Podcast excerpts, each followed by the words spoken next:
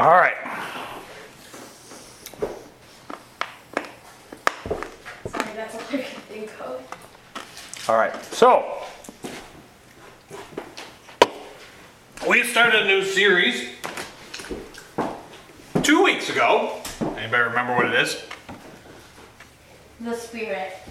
Yeah, the Holy Spirit.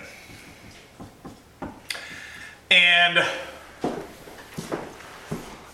I was thinking back to my early college days when I had those little strange arguments with my boss about coffee and silverback gorillas and stuff. Okay, what was the worst argument you guys ever had? So that was it was not really neither of them were worse. They were just fun to do. So I took a class called calculus, math, which is which is awesome. like to avoid any subjects like that. So, would take an algebra. No. what I did when I when I took that class, I remember having a specific professor and I went through the entire class. And each day I wrote my notes down faithfully and got everything written down. He gave me the homework. I followed exactly what he said. I got through the entire year and I didn't really know what I learned at all from the whole year. Because you were just copying. But you're right, I was just copying. But the next year, I had a new teacher, and I think I was in my first or second day of class. And he started with these pictures on the board and started to draw out the concepts behind um, differentials and integrals and things. And in one day, I understood the whole entire class that I did the, the semester before. All in one day, it all clicked. It became real to me, and then I could actually like apply things and use them as opposed to the way I was working, which was just copy down the thing. This is the right thing to do. Use this formula because it looks just like that. And that's not a way where you really learn, right? That's what we do in all of our classes. True, until you get to a point somewhere along the line where you can apply all of that crunch, do this, do this, do this, do this, do this, follow the step, follow the step. Then somewhere along the line, the idea is that you have this epiphany, okay, somewhere and say, wow, I really understand what that is doing. And the- whole thing is that you have a bunch of epiphanies over your education, and somewhere along the line, it all kind of adds up, and you start saying, huh, I really kind of understand that. And that applies to I this. never had one of those in my life. well, keep trying. How's that? What I'm saying to you is the Holy Spirit is like that. A lot of people know facts about the Holy Spirit, and we've gone over some facts so far about the Holy Spirit. And that's a good thing, and you have to know the facts. Just like in the math class, you have to know the equations. You have to have the basis for those not things. talking about math class. I just got home algebra. But but then the idea is this that you get to a point where it's applied in your life. Where you get to a point where things start to click and make sense as opposed to just I know the facts, I know the facts, I know the facts because that's not real to you. It's not personal, it's not individual. You can you can spout out a bunch of facts, but that does not make it real to you. And our goal here is to try to help you to understand the Holy Spirit in a different way. To get facts about him, yes, that's it. But we want you to get the point of him and having a relationship with him. He is part of the Trinity, right? And so the Trinity is one of those mysteries that God gives us and says, Here, There's God the Father, God the Son, God the Holy Spirit. Each one of them is an individual person of the Godhead, but it's all one God. Okay? And so we just have to say, okay, we understand that that's what you tell us. So, how do I connect with Him? How does it become personal to me? That's what I'm interested in this series doing. Trying to really get a connection.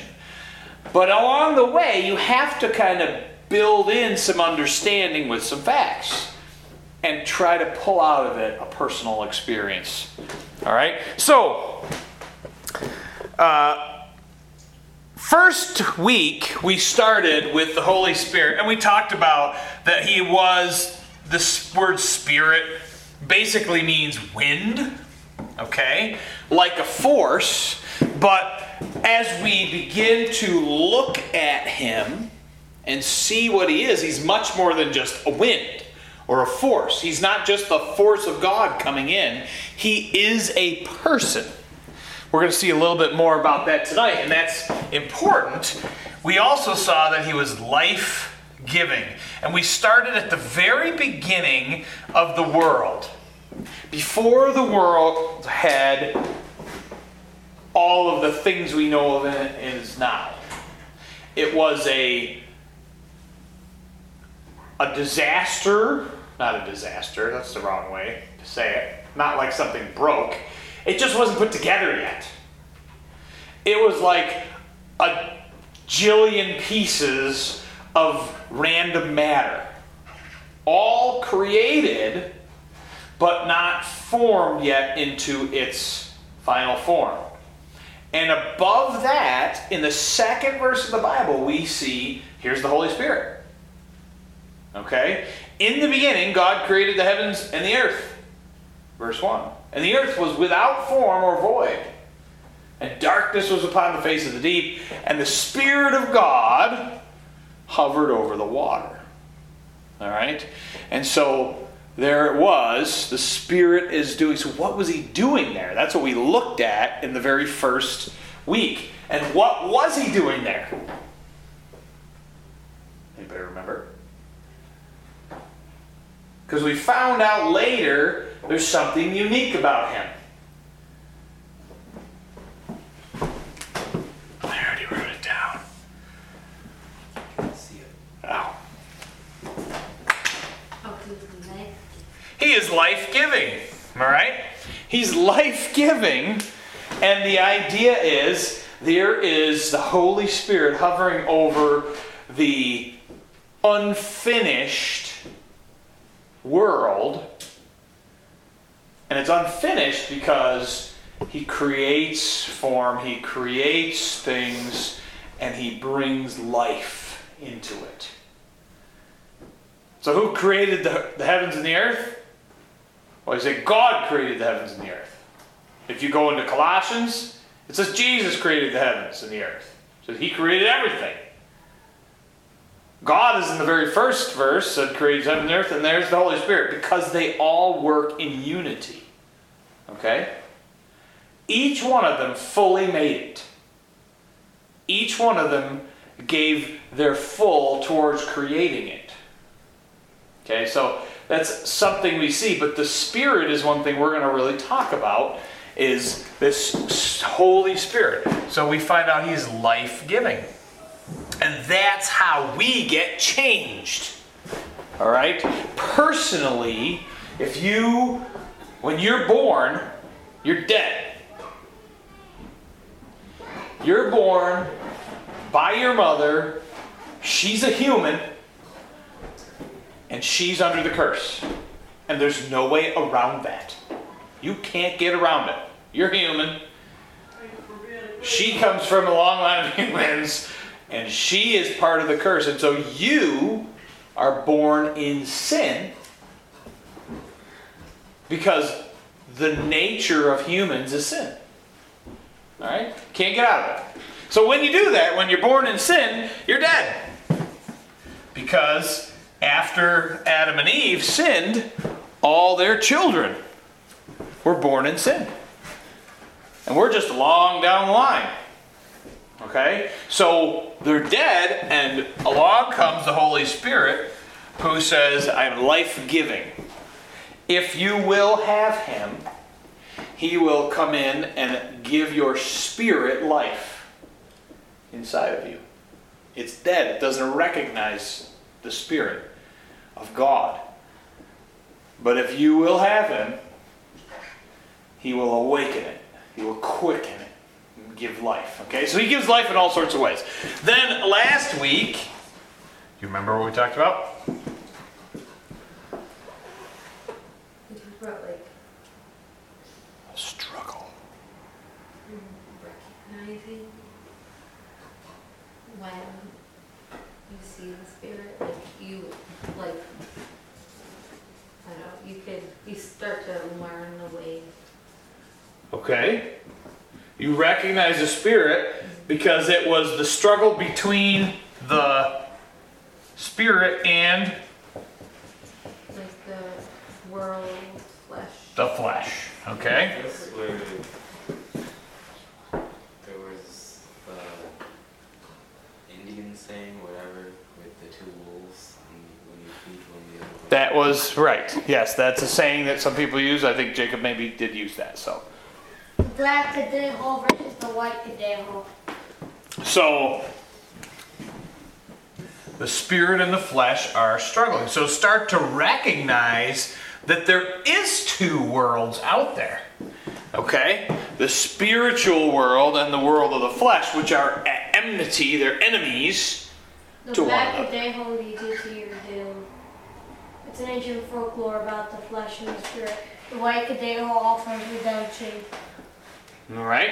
So, the same idea is being able to recognize this. Now, we'll talk about the Holy Spirit Himself because there's more to talk about with learning from Him. So, let's go to Ephesians chapter number 4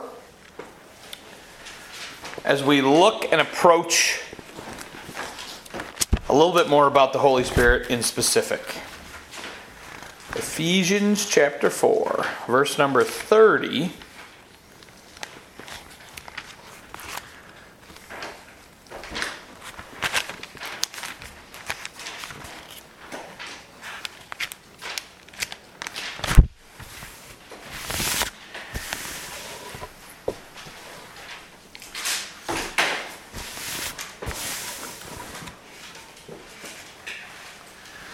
Ephesians chapter 4, verse number 30.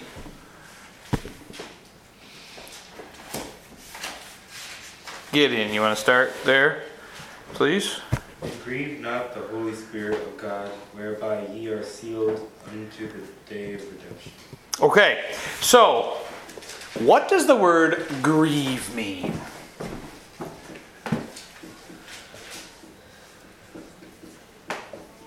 Be sad because something happened to you. Okay, be sad. Any other words? To think about, like to ponder. Okay.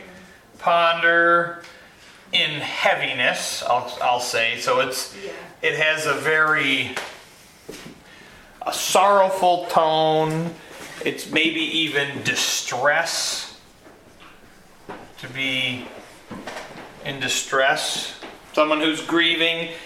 Usually they describe someone who's grieving lost someone close to them, right? They're in grief. They have they're in grieving right now.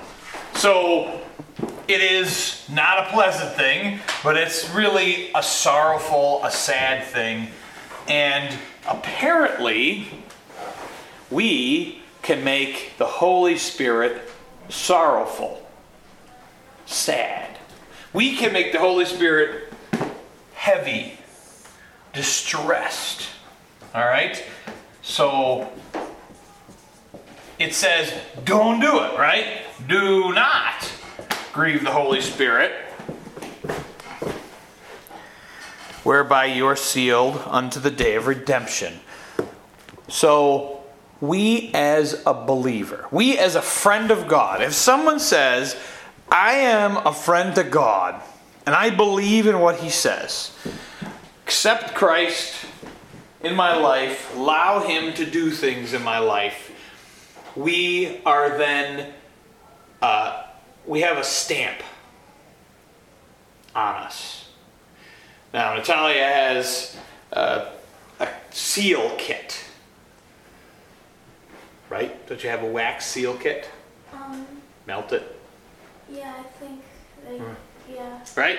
So you take and you take this little candle with wax in it, and you take that letter, and this is an old way that people used to take it and drip the hot wax on and put their emblem into that hot wax, and it would seal that envelope. Now, what's the purpose of sealing it? It's a special mark, really. It's a special mark, and what's what's To know like, who opened it or like if it was open. so no one can spoil it, right? That means it's done. And you know the moment that it's broken, the seal is broken, right? This is no good. But God has taken us as a person who will believe in Him and has put a special seal on us. And no one's going to break it. That means the moment that we accept Christ in our hearts, He melts that wax on us and seals and says, No one else's property. You're not allowed. That was the point, right? You put His seal on and says, This one belongs to me. No one else is allowed in here. He seals it up, which means you're not allowed to get inside of it.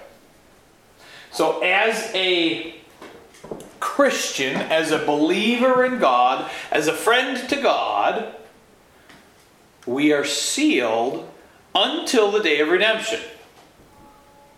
So, in the end days, when God straightens the world all back out and evil is pushed aside, more aside, and destroyed, thrown into the lake of fire, in the book of Revelation it talks about it. Um, when all of that is, is done and Satan's power is completely taken out, you're sealed unto that very day. Unto the day when everything is made right again. God says, That's mine. He belongs to me. And there are times that even in the book of Revelation it talks about the seal being on the heads, not necessarily foreheads, but um, open and obvious to the spiritual world, I'll call it. Right? If you wear something on your head, you put a big hat on your head, it's obvious. Right? You don't put a hat on your head to hide the hat. It's right out in front. If you want to hide something, you put it in a pocket, right? But that's not what God says. It's right up on top. So, as spiritual beings, whether they be evil or good, are going across and looking at humanity, they can see who is sealed by God. You and I can't see that because we're not privy to that and understand that at this point. But we do understand that God sealed us. All right? Meanwhile, here we are. I accepted Christ as my Savior when I was six years old. I was with my sister long, long ago. All right? And I don't remember a whole lot more about it except the moment at it. And then, kind of when I was done, I, re- I, I remember the scene of doing it. When you're six, you don't have tons and tons of memories of everything, more just scenes along the way. I probably went off and played. So, was I different the moment after I accepted Christ?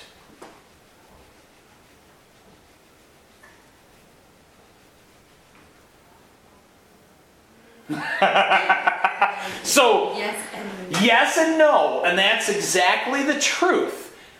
I was sealed at that moment by God. And when God says I sealed him, that means he's going to keep me one way or another. Did I never do anything wrong again since I was six? No, lots of people still sin after they I've done one or two things today. Probably, right? and that's just the truth, and I, I don't mean to make it facetious, but what I do mean to say is it changed something in me, but it didn't change me, all of me on the outside. All right? God is this friend. He became a friend to me and had a relationship with me. And I've not always been good at keeping that relationship where I should. And I've not always been obedient to him. And a lot of times I didn't even recognize. But I began to learn. I had been learning before, and I began to learn more about the Bible and about what it is to be a friend to God. What am I supposed to do? And I kept running up against these really difficult verses. Things that sometimes, when I got old enough, I struggled with just thinking about them. And said, How am I ever going to do that? I don't know how to do that.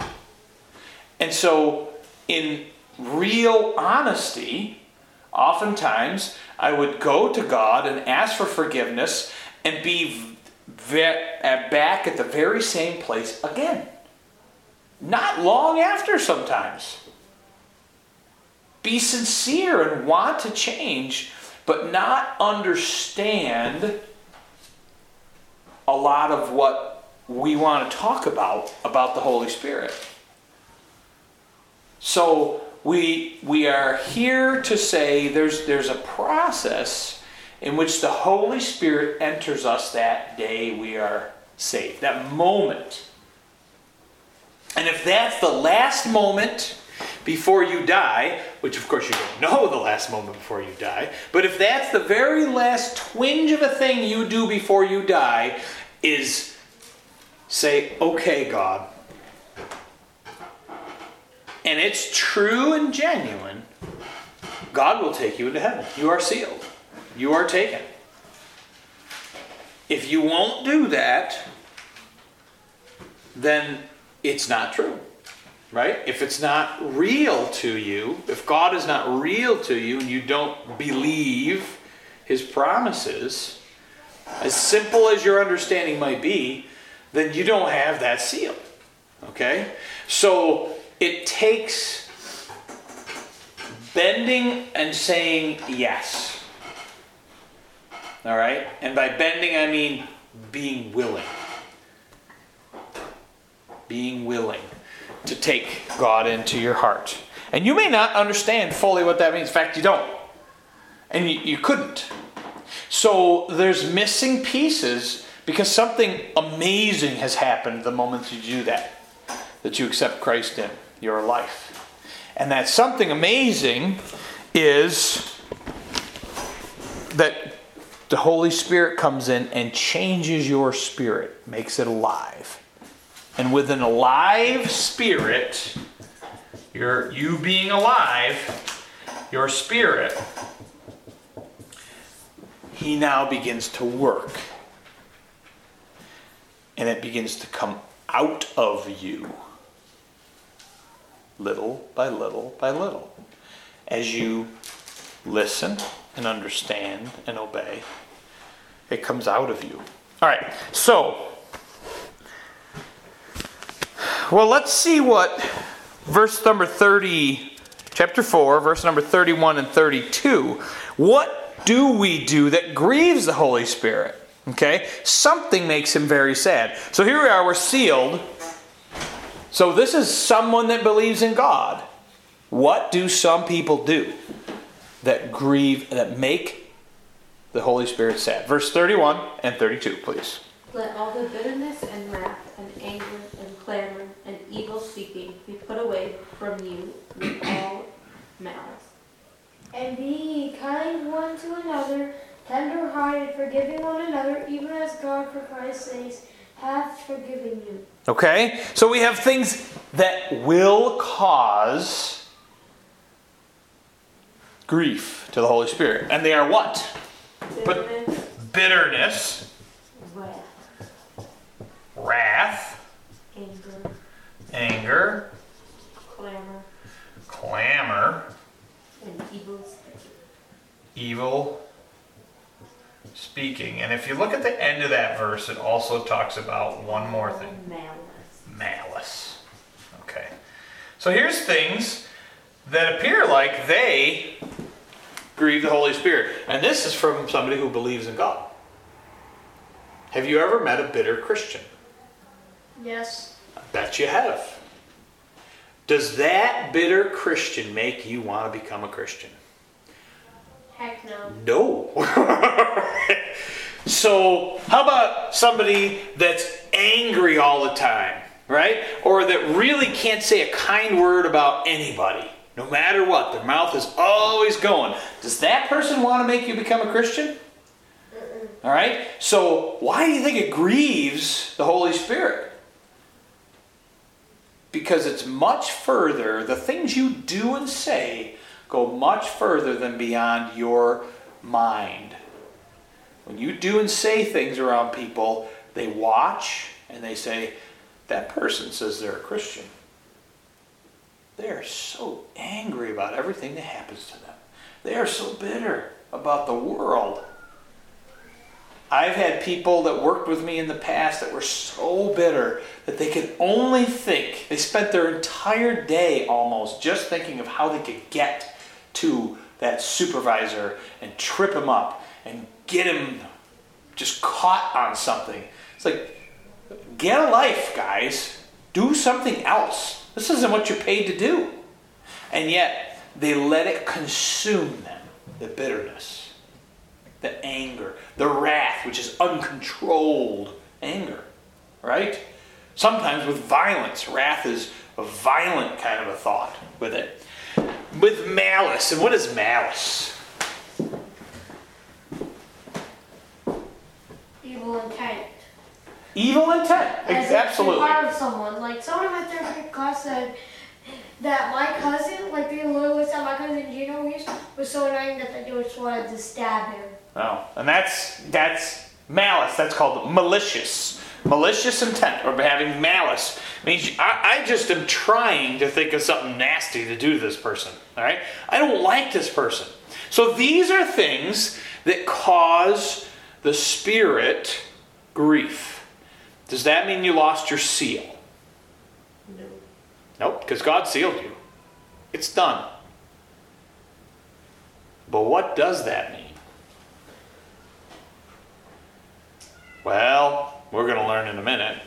But let's finish in that verse number 32 that you read. What are things you should be doing? Being tenderhearted and forgiving everyone, kind, Tenderhearted, kind, Forgiving, forgiving. How do we forgive? like God. like God forgave me.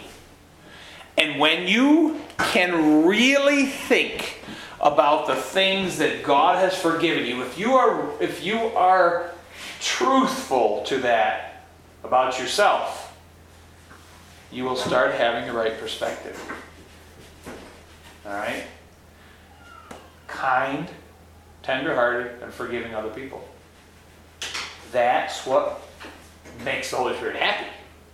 Opposite of bitter and anger and clamoring. Clamoring is like fighting all the time, always trying to go after somebody. All right?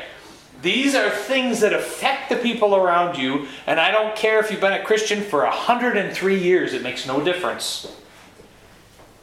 If you are two years old and you accepted Christ as your Savior and you've been bitter your whole life, you have lost something major in the Christian life.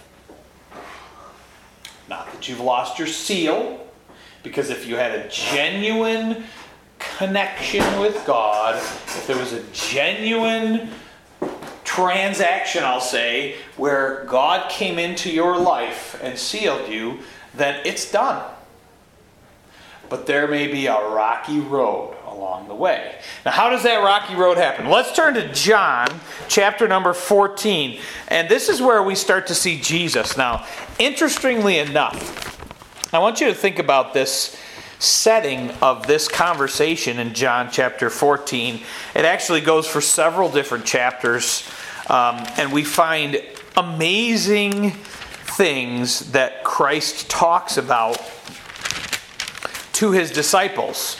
John chapter 14, we're going to go to verse number 26. He is, to give you the, pers- the, the, the perspective, he is around the table at the Last Supper with his disciples. Chapter 14, what? verse? Chapter 14, verse 26. He is sitting with his disciples and he knows he has hours to live. Hours. Not even a day. He has hours to live. He will, these are the last words he's saying to his people on earth before he's going to be taken and they're going to be, he knows they're going to be confused and scared and lost and not figuring out what's really going on. And he has these words to say, and he says so much in these last few words. They're his last words to his closest friends here on earth before he dies and goes through that whole process. All right? So, John chapter 14, verse number 26, and we start to learn about the Holy Spirit here, wherever we left off. The Comforter, which is the Holy Ghost, whom the Father will send in my name, he shall teach you all the things and bring you all the things to your remembrance, whosoever I have said unto you. Okay? So, what does the Holy Spirit do? Couple things. He calls him something. Two calls him two different things in that verse. A comforter. The comforter, okay? The Holy Ghost, and this is the only time it's really marked the Holy Ghost in, in my Bible. Really. Okay, and he and he does. He says, "Okay, this is who it is. It's the Holy Ghost. The Holy Spirit is coming to you. He is a comforter and he is going to do something. Teach you. All right? So he is a teacher. He is a teacher. Now, I've had people teach me all kinds of things in my life. We talked about math, right? And we talked about science, and I had good teachers and I had bad teachers. I had teachers that I might as well not have even been in the class. It didn't make one difference because they never connected with me. They didn't make uh, they didn't make me understand well what they were doing. They literally put things up on the screens, back and forth. And when they were all done, they said, "You just didn't pay attention." That's exactly what my third period teacher does. There are ones like that. And how good do you feel after that? You're like, this wasn't helpful at all. Yeah, and she says that, and everyone says she's the best teacher in the whole school. She But every once in a while, you get a unique teacher. I have had people teach me how to shoe horses. I have had people personally come with me and teach me how to do refrigeration systems and electrical things. You can I've- fix refrigerators. I, I do, yes. Not, yes, can. How's that? I can. So I learned that, and that was a much, much different experience than the math teacher who taught me statistics in college. Couldn't even tell you what his name is, don't even care, because he wasn't good. But when there was a personal connection and a touch and a walk you through these things, then you really start to say, I'm interested in learning this. This is how the Holy Spirit teaches us. Because He's in it with us, He walks in it with us. There's no better teacher than one who says, Let's go to the problem this way. Let's do this together right now. Let's walk through this. And shows you how to do it and gets it so you know how to do it. Now, when they start teaching you, they have all the knowledge you have none, right? That's how it works, right? And then slowly they transfer the knowledge to you and then the skill of doing it. Because the point is not just to give you knowledge, but to give you experience and to help you think through the problem. So when, when the Holy Spirit begins to teach you in your life, what do you think He's teaching you?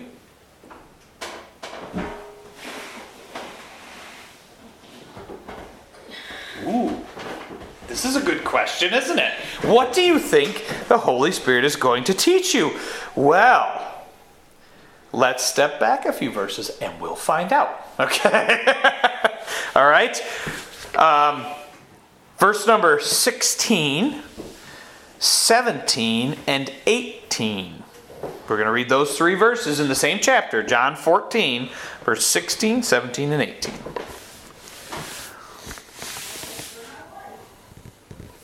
I will pray to the Father, he shall give you another comforter, that he may abide with you. Even the Spirit of truth, whom the world cannot receive, because it seeth him not, neither knoweth him, but ye know him, for he dwelleth with you and shall be in you. I will not leave you comfortless. I will come to you. Okay, so a couple, we, we, that's packed. I mean, we, we could talk about that for a long time, but I'm going to pick a couple of highlights. First of all, he says, I need to leave, but I will come to you. Right? Saying, God in his spirit is coming to you. That's me, he says. I'm God. I will be connected with you personally through the Holy Spirit. All right? Now, when he comes, what is the Holy Spirit going to teach us? And it doesn't say it exactly in those words, but you read that second verse and you tell me what he's going to teach us. If we're willing, if we're able. Truth. Truth. Okay?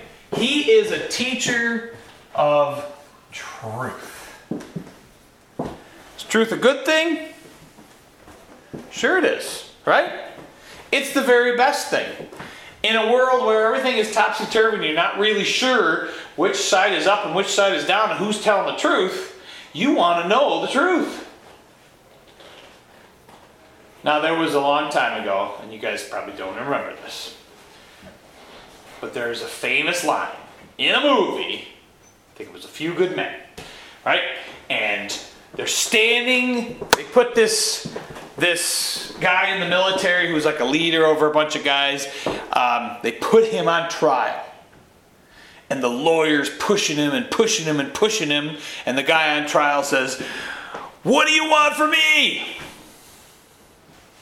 And the lawyer yells out, "I want the truth." And the guy looks right back at him and says, You can't handle the truth.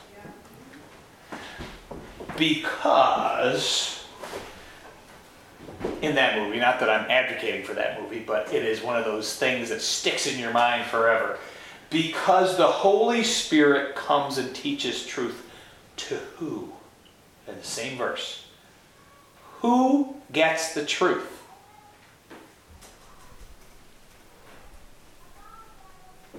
The disciples. The disciples, okay, who doesn't get the truth? Okay, I'm really asking you in an opposite way. Pretty much everyone else. Who, that, so it says specifically who can't receive it. Everyone else, really, apart from the disciples Um, people who don't see him or know him. Okay, so people that don't know him, and, and that's labeled as the world, right? World. Okay. The world who doesn't know him. In other words, we've been talking all about this relationship. He, and this the world doesn't know him, and so because they don't know him, they can't see the truth. They can't handle the truth. They have no idea how to get the truth because he comes as a teacher and does not spread it necessarily in sprinkling all over everybody. He comes in and he goes and works personally in your heart to change you and to say, I want you to see the truth. So, what truth? What truth does he teach us? Well, there's a whole lot of obvious truth. Here it is in the in the Bible, and we talk about the Bible being a, such an important book. But the Bible, in and of itself, is not effective without the Holy Spirit. Have you ever gotten up, sat down, and said, "I'm going to read the Bible," and you get about three, four verses in, and you can't even tell what you read. You might have even read pages.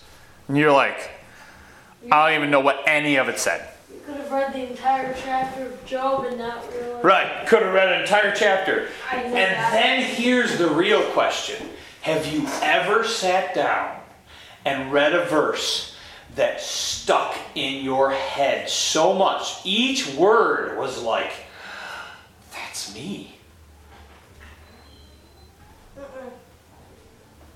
That's what the Holy Spirit does.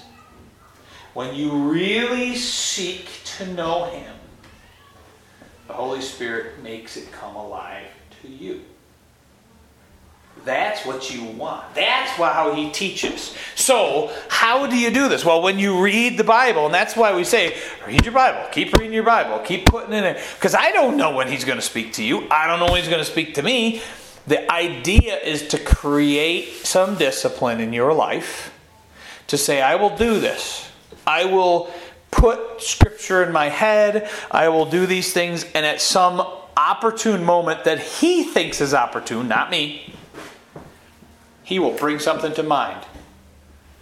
And it will be, oh, I never thought of it that way. And that's what the Spirit does. He teaches truth. Now, that can be about how you treat your friends, that can be about how you work, what you do at school. That can be about what your family is like. There's all sorts of things in the Bible in here. It addresses everything from family to work to relationships with people. But one other thing, and, and God shows truth to us that way. We should be kind, right? He could take this and say, Be kind and tenderhearted, forgiving one another as Christ has forgiven you. And He could pierce your soul with those words and say, How well do you do forgiving others? How much have I forgiven you? And those words sink into your heart through the Spirit, not through us. But the Spirit does it and shows truth to us. And that's the truth that is the very hardest to see.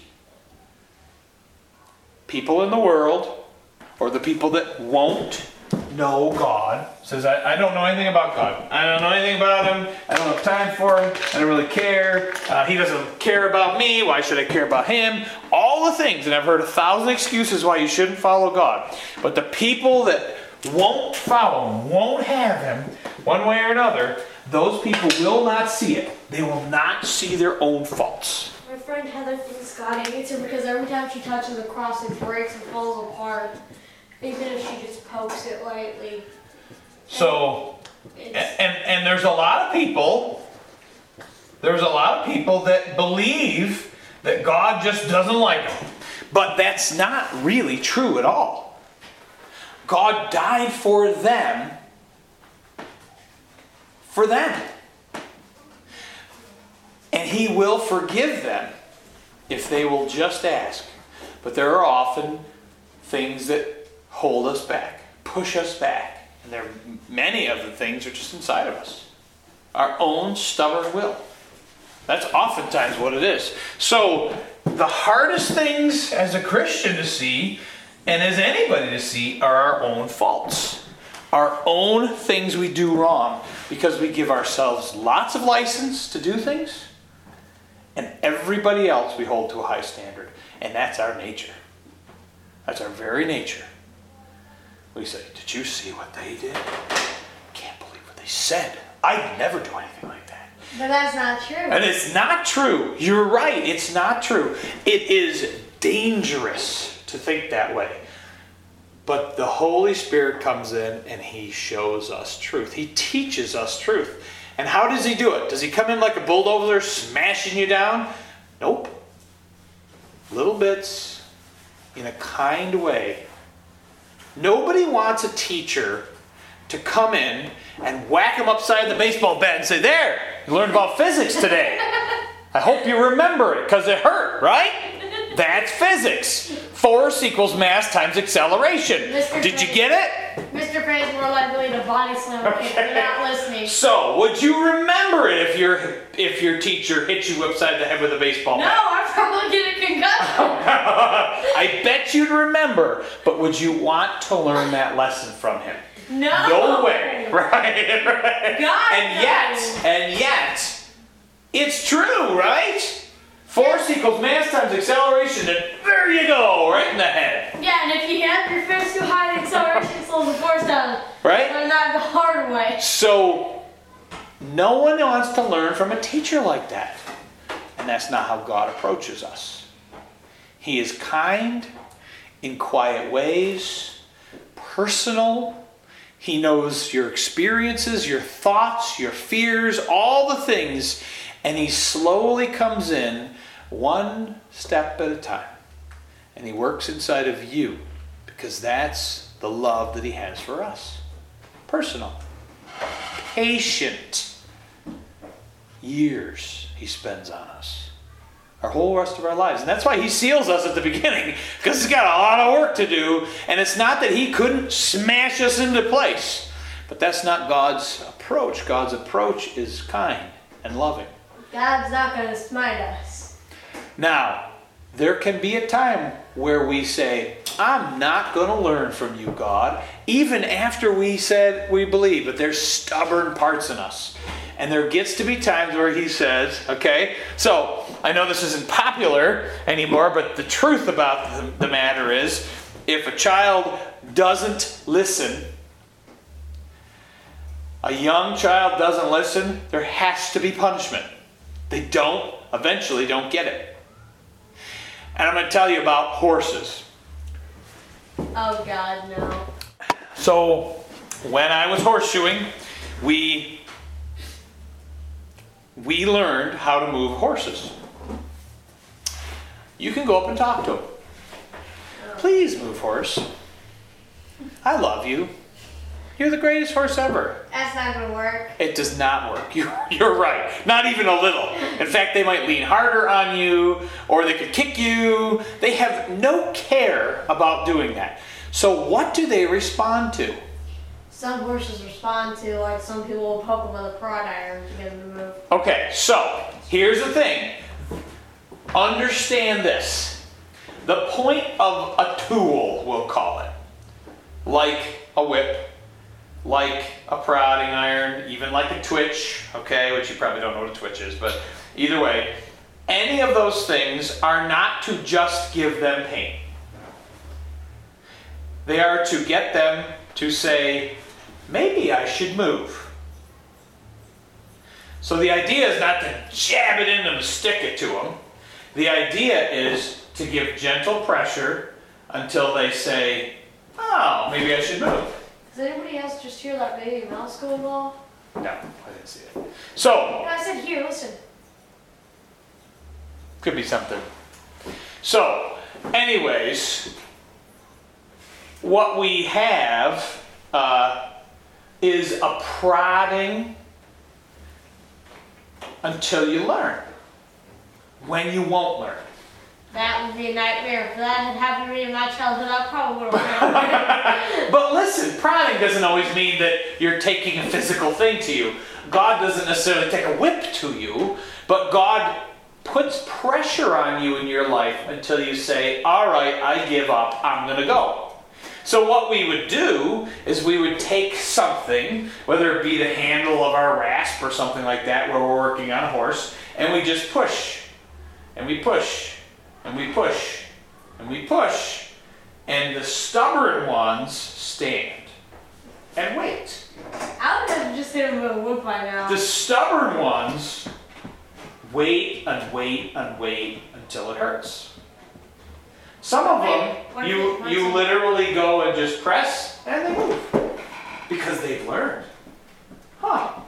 If because what are they going to do if they move? The pressure goes away. It's very easy, right? It's a simple concept, and it's taught to an animal without any other communication.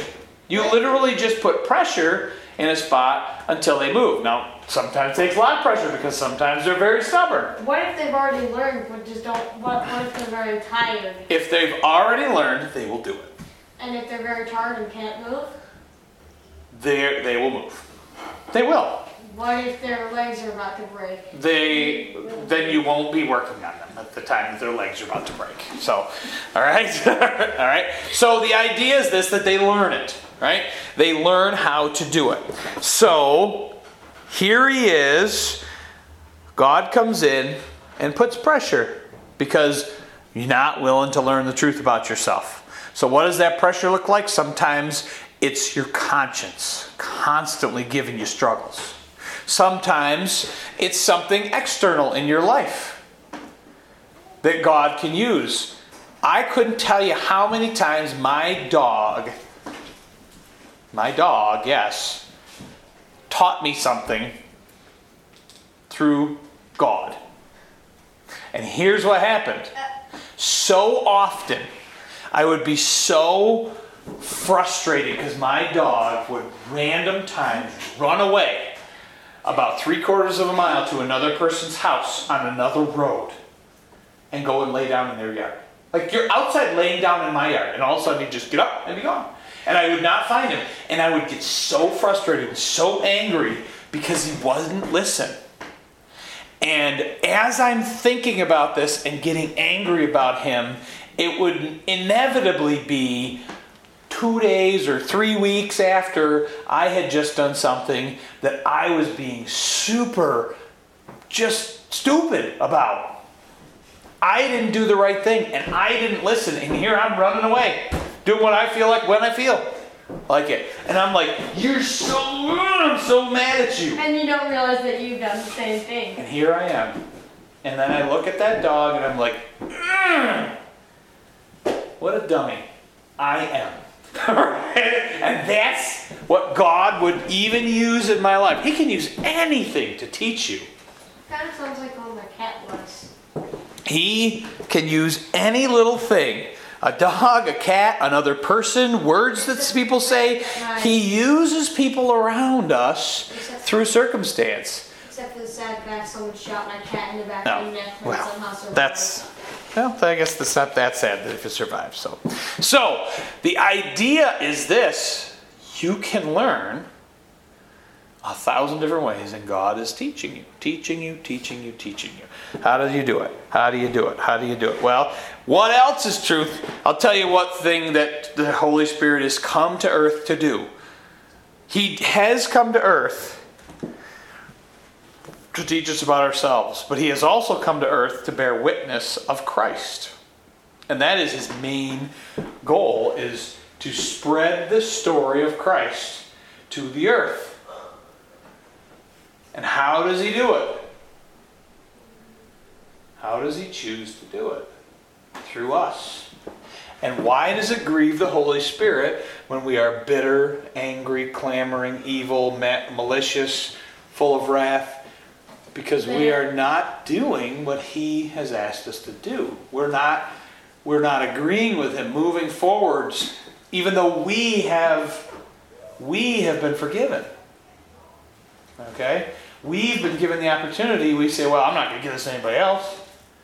And that's not the way that the Holy Spirit wants to be because his goal is to take it and spread it to the hearts of humankind. Okay? Through us. That's part of God's plan. Spread it through us. All right? So, he is here. And if you're to turn a couple more pages to John 16, chapter 16, uh, verse number 7 and 8. Let's read those two, please. Nevertheless, I tell you the truth. It is expedient. expedient for you that I go away. For if I go not away, the Comforter will not come unto you, but I, but if I depart, I will send him to you. And when he has come, he will reprove the world of sin and of righteousness and of judgment. All right? So, this is what he is here to do. He is reproving the world of sin, convicting, that means. That means letting you know that you didn't do something right. That's his job. Of sin, verse 9, because they believe not on me. And that is what his main goal is to get others to believe, to work in the hearts of mankind to get people to believe. So he comes to bear the truth, he comes to tell the world about sin and to show them that they are sinful. And then when he shows them that they are sinful, he says, And I will walk with you through this process. Just believe. I will help you. I will seal you to the end of time. And that's what the Holy Spirit does. He does all of these things. So we begin to learn about God's forgiveness. And then the most amazing thing begins to work. And sometimes it takes a long time for us to realize these things. When we start to see that God is not standing over us with a big club waiting. All right, next time you do it, whack, there you go. I'll teach you to stop sinning. Or That is- a bruise on your arm. that is not that is not the way that God treats us. Even if we have human beings around us that treat us that way, that it takes us a long time to begin to realize God is much more kind. God is much more tender-hearted. God is much better at forgiving than we are. And we begin to see step by step, a little bit more, a little bit more, who God really is. That's the truth that the Spirit teaches us. When I sin, I confess. 1 John 1 9 says, If we confess our sins, He is faithful and just to forgive us our sins and cleanse us from all unrighteousness. And people have talked all about that, and they're like, it's the magic formula, or it's the right. And it is truth that God will forgive us. But God wants us to begin to understand what love is, what His love towards us is, so that we change. And He works through us to change us. Sometimes so slowly we don't even hardly recognize it ourselves. Sometimes He switches something overnight for us, changes things. But oftentimes it's the process, it's the process, it's the process. Then we go through this process. We're stubborn. We grieve the Holy Spirit. We get the wrong thing. And yet we got to go back to our knees and say, God, please forgive me. I was bitter about this and I didn't let it go. And it's been months or it's been years and I didn't let it go. I didn't like the way my mom treated me. I didn't like the way that this happened to me in school. I hated the thing that this person said to me. I can't believe I was born where I was. We can be better at God. We can be better at our families. We can be better at school, at our teachers. We can be angry, all those things. But the Holy Spirit teaches us little by little by little. Here's where we need to change. And so we struggle. Now, one more story Wally and the horse. Because this is probably one of the most amazing things I ever saw in my life. When I was in Montana learning how to shoe horses, we went to Yellowstone National Park. And there's people called the Backcountry Rangers that stay out there and they live out in the wilderness of Montana. They have a kind of a central camp, and from there, they take horse strings of horses and pack mules out into the wilderness of uh, Yellowstone Park. I think it's over two million acres. It's miles and miles and miles and miles of square square property. People get lost out there all the time. travelers and things. And so they take these horses and mules, and they, I think they had, I don't know, 50, 75 horses and mules. Okay, and they take a big pack string and they go out for 30, 40 days and just live out in the wilderness, looking for people, helping people, reporting on wildlife and different things, and then coming back back base camp for a while. So we went and went to shoe their horses, and I was given with a partner a horse uh, that we were able to trim their front heat, feet and put horseshoes on their front feet. We put their we went to their back feet and we trimmed their feet.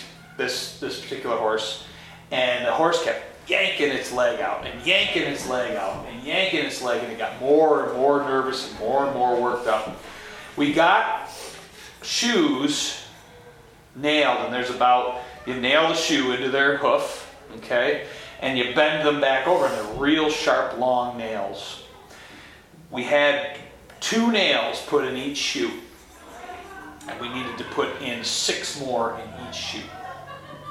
Finally, this horse, and I was trying to work on one leg, and the horse just ripped its paw, its its foot right out, and it took that long nail and just ripped right across my hand. And I laid it wide open, and I said, "I'm not. I'm doing this for free. I don't need to do this horse anymore." so we went up and said, "Here's how far we got with this horse. We're having major trouble with its hind feet." Wally was a real cowboy. Big, I mean, 10 gallon hat, mustache, like a great big. I still remember he wore like a duster coat. I mean, truthfully, he was he was a cowboy.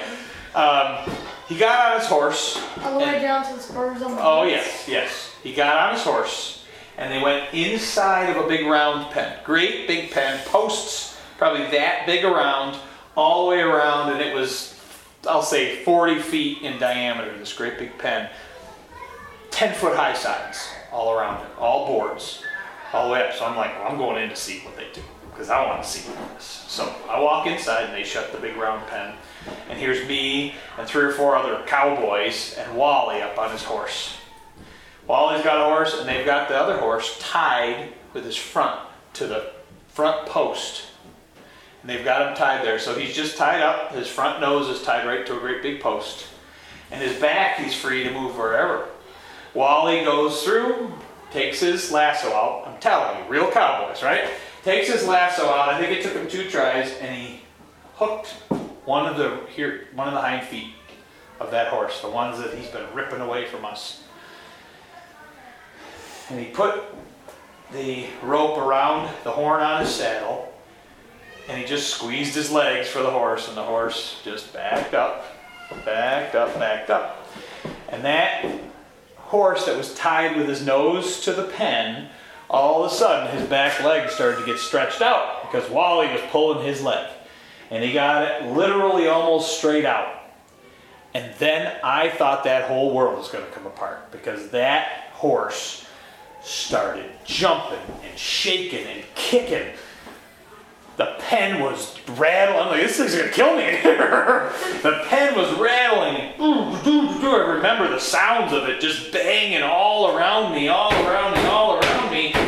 And it went crazy. And I thought, this is never gonna end. I told you this thing's crazy. this? This horse kept going, going, and Wally's just standing there on his horse, and the horse just leans, stretch, stretch, and it kicks and kicks and kicks and kicks and kicks for probably it seemed like a long time. It's probably about a minute, and he just stopped, and you could tell he was shaking and shivering all over. And Wally just stepped up with his horse, and his foot went to the ground.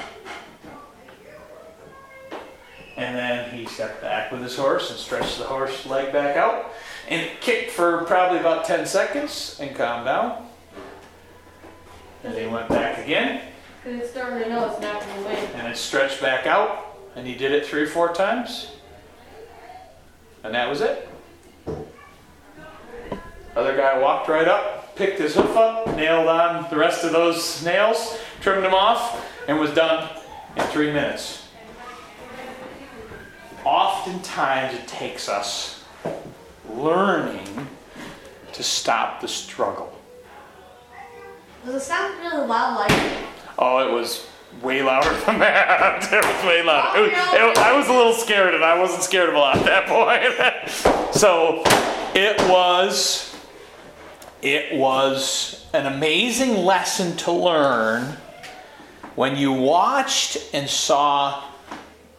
You know what? As soon as he gave control up, he got back his foot, and that's what he wanted. He didn't want to give his foot up.